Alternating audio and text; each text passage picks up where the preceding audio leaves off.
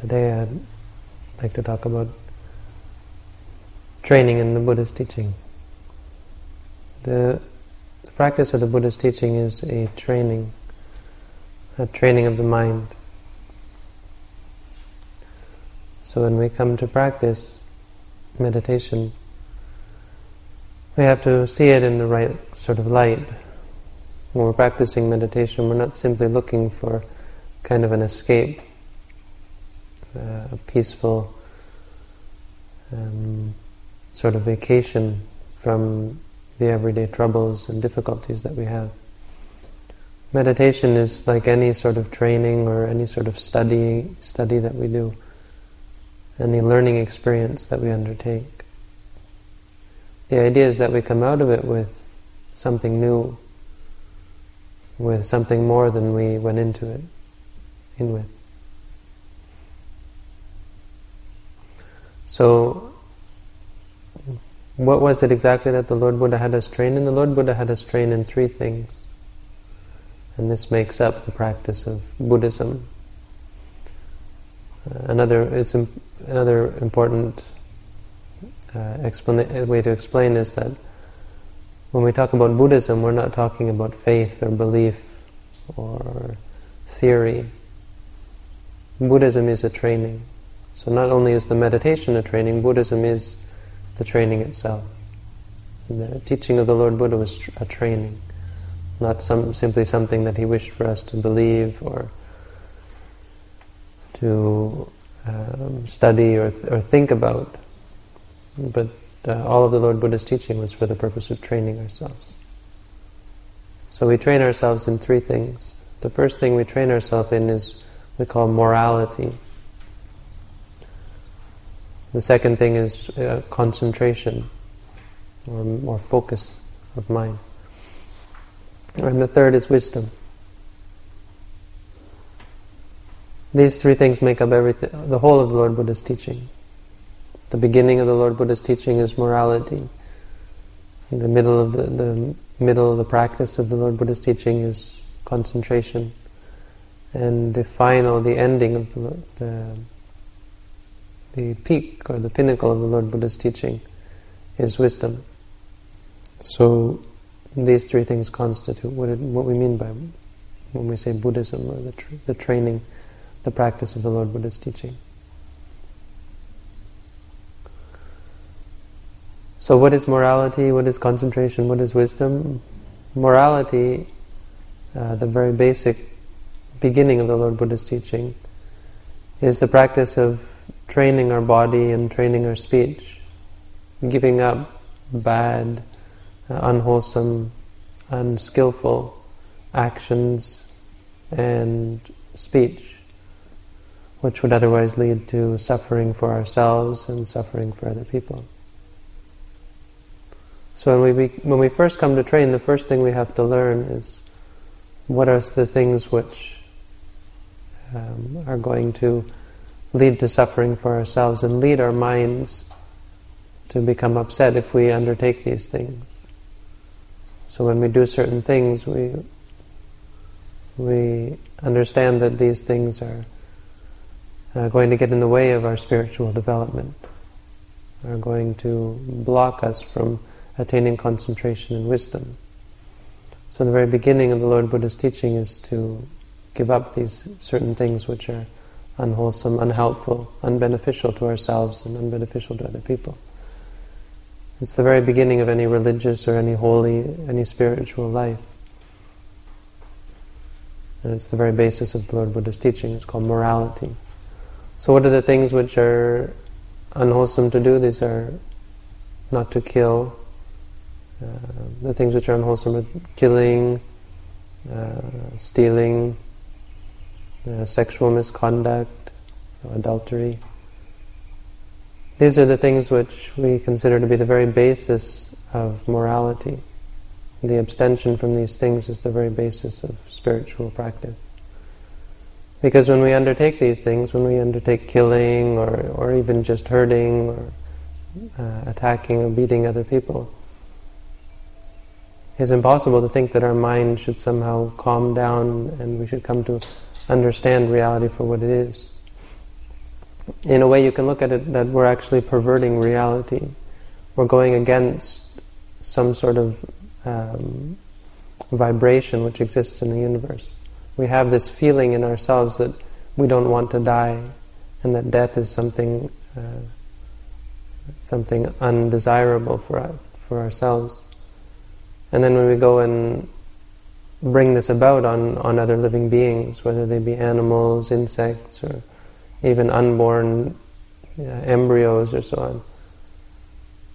Somehow it, it actually disrupts the, the nature of the universe and creates a, a sort of a chaotic, a unsettled, a sort of a ripple in the fold of the universe. When you practice meditation, you can feel this. You feel the um, real aversion to doing these things, to killing, to stealing. And you can feel how it actually creates some sort of uh, uh, disturbance in, in the reality around us and create suffering for ourselves and, of course, for other beings.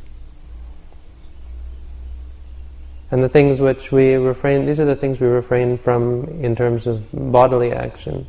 And then in terms of verbal uh, speech, we also refrain from, there are many, many sorts of speech which uh, we refrain from as well. So we refrain from lying, we refrain from harsh speech, hurtful speech. We refrain from uh, useless speech, speech which is not necessary, just gossiping or chatting. And we refrain from divisive speech, speech which is meant to split people up or saying bad things about other people behind their backs or, or so on. You know, saying things which are meant to hurt, break up friendships and so on. We refrain from these things as well because they create disruption in our mind. There, most people, most uh, moral people in the world would agree that these are, are, are unwholesome or unbeneficial things.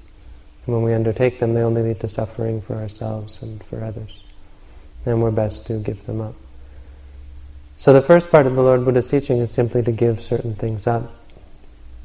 Uh, but it, it also it goes a lot deeper than that because simply learning about these rules is, uh, is often not enough for us to actually give these things up. We can say to ourselves, okay, when I'm, when I'm here I know that I can't do this and this and this and these are the rules. But when the opportunity comes up, we might very well go ahead and do these things. And this is because our minds are not yet trained. So training in morality is actually very much a part of what we're doing here in our walking and our sitting. Because as we get closer to reality and closer to understanding the reality of everything we do, every time we act, what, the, what is the reality of the action? What is the nature of the action? When we speak, what is the nature of the speech?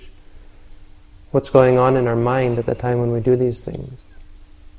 Then we can really and truly give these things up from the heart. So when the opportunity to kill or to steal or to hurt other beings comes up, we simply refrain from, we, we feel averse to doing so. We feel averse to uh, creating suffering in other beings, knowing that this is something which creates suffering in ourselves as well.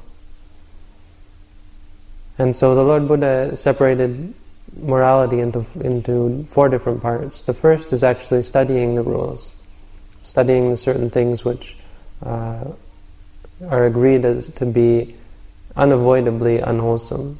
Things like killing. It's, it's impossible to say that you could kill someone, kill a, a living being intentionally you know, without having any unwholesome motivation. Or when your mind is pure, it's impossible to say that you could actually do such a thing intentionally. Uh, so the first is simply just to know what these rules, what these things are, what the various things which we consider to be unwholesome in terms of bodily action or in terms of our speech. The second part is guarding our senses, guarding the, the, the cause for, for the breaking of these rules, breaking our morality. So the reason why we kill or steal or hurt other beings, uh, say bad things, do bad things, is always because of something which we experience, whether it's something we see or something we hear or something we smell or taste or feel or think.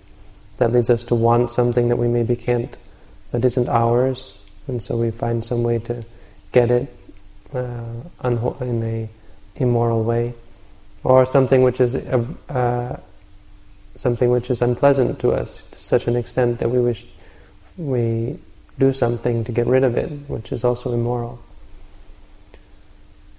And so the practice of meditation, a very big part of the practice of meditation is simply guarding these sense doors.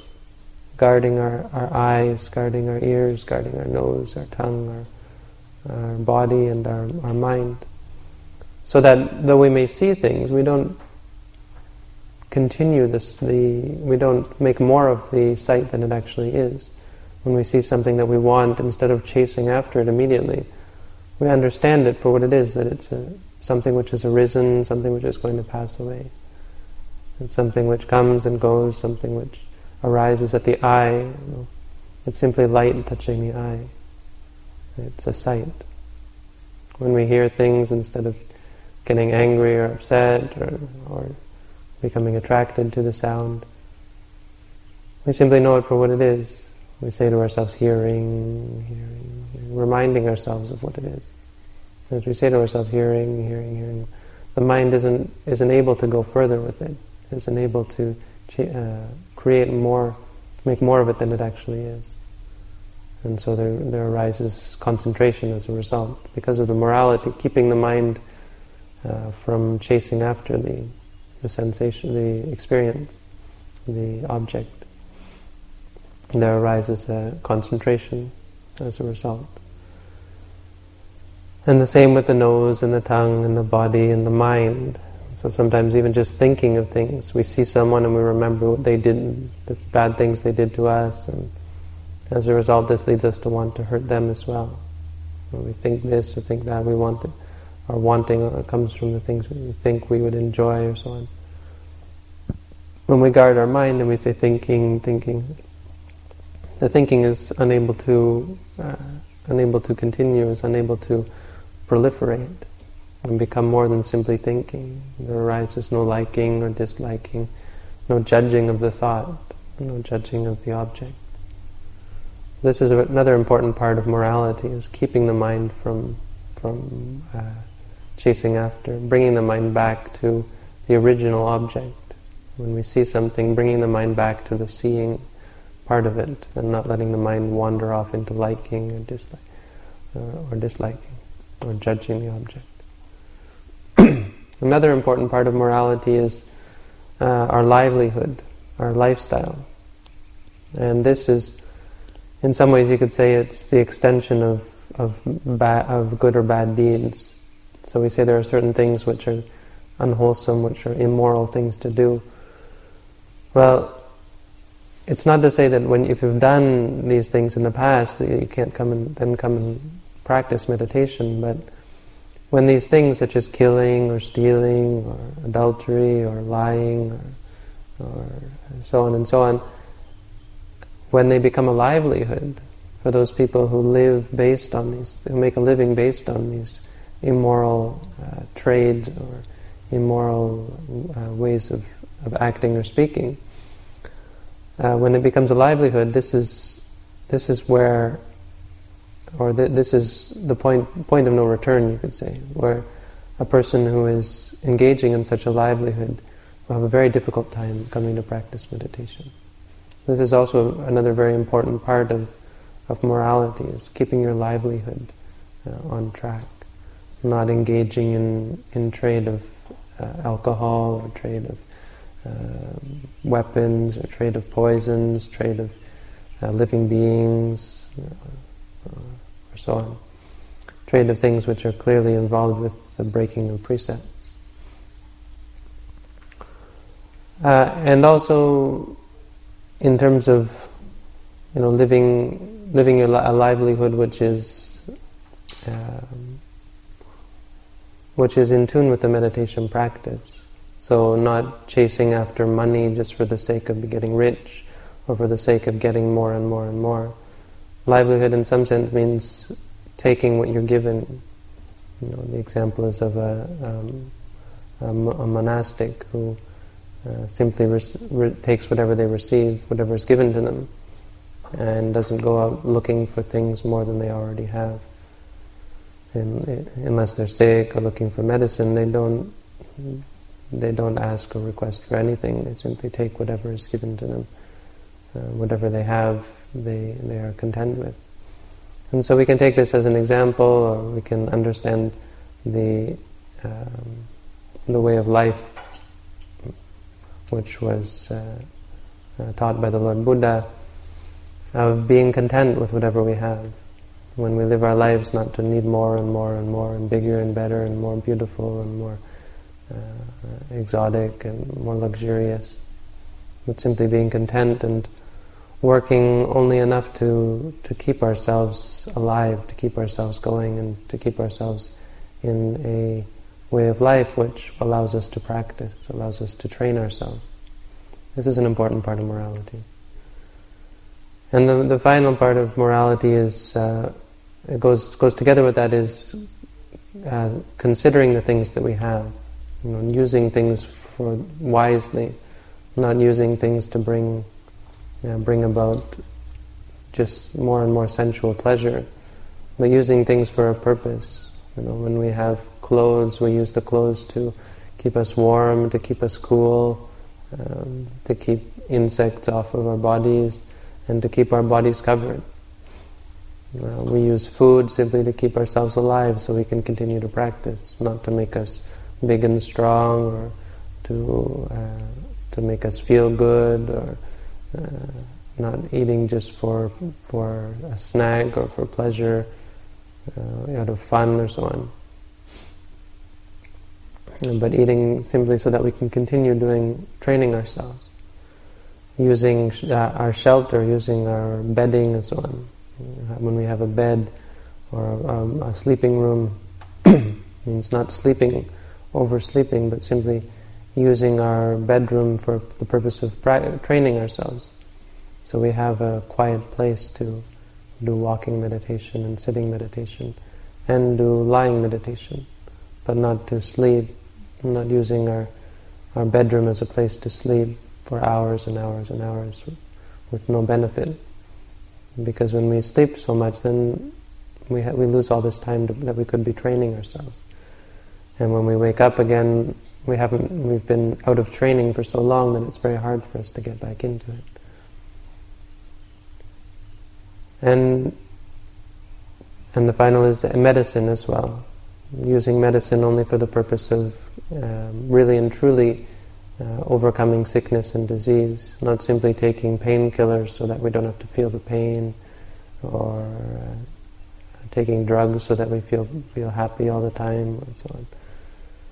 Not simply relying on, on these, these pills like a drug addict, but taking whatever medicine we can be sure is going to not have side effects and not hurt our body, but is going to um, alleviate the sickness, is going to uh, help with the remedies. So things like vitamins and uh, things like herbal medicines, which uh, help the body fight off sicknesses and so on. So using using medicine simply for what they're what they're meant to do, not using them to hide or to r- run away from unpleasant situations. And so this is altogether this is um, the Lord Buddha's teaching on morality. This is the basis of the meditation practice, the basis of the Lord Buddha's training, and it's for the purpose of bringing up concentration. Because when we stop doing so many, all of these many many things which distract the mind and create unwholesome states of mind, then our mind starts to calm down. When we start guarding the senses and seeing, hearing, smelling, tasting, feeling, thinking, our mind stops run, stops chasing after these things, stops running uh, running around. It starts to quiet down, starts to calm down, and it starts to live and be more comfortable with reality, not having to chase after concepts and and ideas and illusions and dreams and so on. We're able to be here and now eh, much more of the time. And so concentration arises. And concentration in the Lord Buddha's teaching is uh, of three kinds. The first kind of concentration is where you you focus specifically on, on a single object, like when you're watching television or when you're using the computer but in in the meditation practice, it, it, we go we go deeper than that, and we watch simply a, uh, it's like watching a, the television when it, television when it's off. You know, watching a single color or a single picture that doesn't change. You're watching a, a white circle on the walls, uh, staring at something, staring at a candle flame, for instance, staring at the earth, staring at a pool of water, uh, or or thinking about something uh, continuously, thinking about the Buddha, thinking about um, thinking about many many different things, or thinking about love, you know, sending loving kindness out to all beings. Uh, in a single, keeping the mind on a single object, just spreading love throughout the whole universe, or thinking about the Buddha all of the time. And thinking about something until the mind becomes fixed and focused. When you look at a, a flame, and you look at the flame until you can close your eyes and you still see the flame. And then eventually your mind is only, is only a single flame. And this is one kind of meditation where the mind, uh, where the mind becomes fixed, where the mind is absorbed, we say, in the object. This is not so useful immediately for, for the purpose at hand because we're trying to learn we're trying to learn about ourselves and about reality. So here we've created something in our minds which is a, you could say is an illusion, is a mental construct. But if we then use that, we can then look at the reality of it, and we can use it for vipassana, for insight meditation, to bring about wisdom. But for our purposes, it's not immediately useful, so we're, we're, we're not really going to spend uh, any time training this, in this one. We can understand that this, is, this can arise for meditators sometimes. Sometimes your mind fixes on a certain object. But then we're going to try to move on and to uh, use that as our object and see use the concentration as an object and see that it's actually impermanent and let go of whatever it is that, that we're fixing on. So we're not going to purposefully try to fix our mind on anything. The second type of, of concentration is, is very similar to this one, but it's uh, simply considering a certain thing from many angles, say. So this is where the, this is the mindfulness of the Buddha. When we uh, think about the Buddha and we consider all of his uh, good qualities and so on. Or when we think about the parts of the body and we think about uh, how they, their, their nature and their color and their place and so on, the hair on the head, the hair on the body, the fingernails, the teeth. And we, so we look at our body and break it up into parts. And because we're considering it from many different angles, our mind doesn't become focused, but it does become calm. And this one we're also not going to spend much time on because uh, it also is based on concepts. It's based on um, sort of the idea of the hair on our head, even though we don't actually see or even feel the hair on our head, we start thinking about it. And because it just comes up in our mind as a, as a thought, we can't really use it to create wisdom and to understand reality. It's not really real at the moment when we think about it. You know, we're not experiencing the, the hair on our head, for instance. But it is a cause for concentration to arise. The concentration which we're trying to make arise here, though, is concentration based on reality. So, for instance, when we say to ourselves seeing, or when we say to ourselves hearing, or when we're watching the stomach rise and fall, and we say to ourselves rising, falling, rising, falling, fixing the mind on reality, on what's really happening in the here and now, on what's going on in the world around us, in the world inside of us. And this is important because this does bring about wisdom. As we focus on the reality inside us and the reality coming in through the doors, the six sense doors from the world around us, uh, wisdom and understanding about these things arises. Because all of the problems that come up, they have their core, their, their root in reality.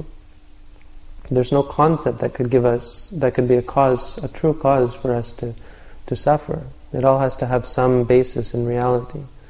For instance, when we think about something bad that someone did to us, well, there's a cause for our suffering, and that's the thought.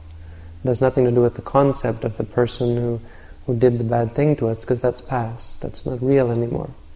What's real is this thought which arises in the mind. Or when we see someone uh, and they're, they're, you know, they're, they're attacking or they're doing bad things to us. We say to ourselves, seeing, when, when we know the seeing, uh, seeing something that we don't want to see, someone doing something that we don't want them to do, for instance, uh, we say to ourselves, seeing, see, the seeing is the reality. And uh, normally we, we, fall, we don't like it, or we see something we want. Now when we when we when we focus on the reality of it instead of focusing on the person or the thing or so on, we simply focus on the reality. The problem disappears, and the the, the wanting or the needing uh, is not able to arise. And this is because there's a certain wisdom and understanding of it simply for what it is. And we come to see it as uh, something which arises and ceases, something which um, is only real in insofar as, or the reality of it is only the seeing, and the person, the place, or the thing, or so on, the object of our desire or, or aversion uh, is actually just a concept which arises in the mind. So this concentration is what we're trying to develop here. It's called momentary concentration. It's based on one moment after one moment after one moment. And this is why um, con- continuity in the practice is so important because our concentration is only one moment at a time. And if we're not able to continue our practice and practice every moment for, from moment to moment to moment, then it's impossible that our mind is going to become fixed, that our mind is going to really see things clearly. Uh, because every moment we have to train ourselves to come back then. If we go off and we're not mindful for some time, when we come back we have to train ourselves again and again and again and, and come back from, from nothing to get our, our minds back on track. But when we do fix our mind on the present reality again and again and again at every moment, then slowly our minds are able to, this concentration develops, and every moment after moment after moment, we get stronger concentration, and we're able to thus see the object clearer and clearer, and, and less and less of this uh, liking or disliking or judging of things is able to arise. And this is how true true wisdom is able to is able to uh, come into being. How we're able to come to understand the truth of, of the reality around us. And so now we come to wisdom. This is the the consummation of the Lord Buddha's teaching, the uh, final part of the Lord Buddha's tra- uh, training, the training that the Lord Buddha taught. And wisdom is of three kinds as well, and only one kind comes up in meditation, but just so that we can understand what is meant by wisdom, there are many things we could mean by, by the word wisdom. The first is wisdom from hearing or from reading.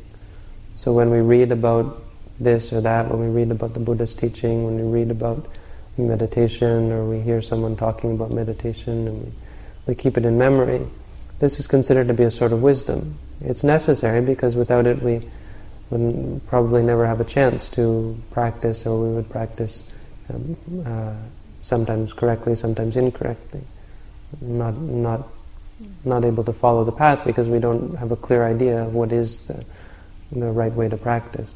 So it'd be very difficult for us to gain any sort of um, real and true wisdom. So this first type of wisdom is is actually important, but we can't rely on it if we rely on listening or, or on reading books about meditation and so on. And they say it's like uh, reading a menu. In the end, you don't you don't feel you still feel hungry. You aren't able to to uh, become satisfied simply by reading the menu. And the second type of wisdom is the wisdom which comes from uh, thinking. So when you once you've heard someone talking, or you've heard some heard some teaching, or you've read something about meditation, then you go to think about it and you try to understand how to put it into practice or what it means or so on, and try to uh, get some understanding of, of what has been said and try to get a, a good picture of, of uh, the meaning of what has been said. This is a kind of wisdom once you come to understand what has been said, what has been taught, and when you read and you're able to put together various teachings this is also important so that you can then go ahead and practice it. But on the other hand, if you just sit around thinking, it, it is uh, it is also uh, of very little use to us. Because simply thinking about it, it, it, there's still no understanding and no realization, and so you're still not sure is it going to lead you anywhere or what is it going to lead to or so on. And there's no, there's still no practice, so the, the, it's uh, simply thinking about the, the benefits. They say it's like when you hear someone talking about an elephant, if you've never seen an elephant, when someone describes to you what is an elephant like, this is like when you hear about meditation, when someone explains to you about meditation practice. And when you, when someone tells you about an elephant and then you chase after the elephant, you go looking for it and you see the footprints of the elephant. This is like thinking about meditation practice. When you think about how it is that you do it and when you try to put it all together in your mind and you and you consider in your mind which is the right way to practice. Is this the right way? Is that the right way? This is like chasing after the elephant. But then when you finally re- realize, when you finally um, come to see the elephant, when you chase after the elephant in the forest, and you finally come to meet with a real live elephant, well, this is they say is like when you actually put your put yourself to the practice and you come to realize for yourself the truth. Um, of the experience, when you come to understand the reality of the experience. This is like meeting with the elephant itself. And so this is what we're aiming for in the practice. We're aiming to come to understand without any thinking. So we're, we're not, the intention is not to sit there and say to ourselves, rising, falling, and, uh, um, to, to think about, you know, oh, this is impermanent, this is uh, this is suffering, this is non-self. To think about the, all of the teachings that we've heard and uh, try to analyze the experience. When we simply say to our, when we simply watch the rising, watch the falling, watch the movements of the body, and watch the uh, feelings that arise and the thoughts that arise and the emotions that arise, then we come to see for ourselves without ever having to think or ever having to study or ever having to analyze. We come to see many things about these things. We come to see what things are good and what things are, are useful, what things are not so good and not so useful. And we're able to distinguish and we're able to uh, we're able to decide for ourselves and we're able to change many things about ourselves. We're able to change those things which create suffering for ourselves and create suffering for other people. So this is the training which we're undergoing here. We're training ourselves in, in three stages. The very beginning is simply to stop the mind from wandering, stop the mind from falling into suffering states, and to bring the mind back again and again to, to the present moment. The second part is to keep the mind in the present moment. Once the mind is there, is to develop this experience of the present moment and this uh, understanding of the the experience which we're uh, which is going on inside of us. And so that then the third part is the realization and the understanding of this experience, the understanding of um, good things and bad things, and the, the uh, understanding of things as they are, so that we don't then uh, become confused or, or misunderstand these things, so that we don't ever have to get angry about these things or get uh, addicted to these things. Once we understand them for what they are, then all of our greed and our addiction and our anger and our frustration simply disappears. We see that it has no bearing on reality. That actually everything that comes and arises in our experience uh, simply fades away after a short time and has no uh, intrinsic good or bad quality to it. It simply is for what it is. And when we're able to see this, then uh, our minds are, we see we live our lives in a pure state of mind, without all of these judging or, or uh, discomfort or, or suffering. We're simply able to see things for what they are. This is this is the the consummation of the Buddha's teaching. When, once we have wisdom, then there we have freedom. The mind becomes free of all sorts of suffering states because we don't follow after things. We don't.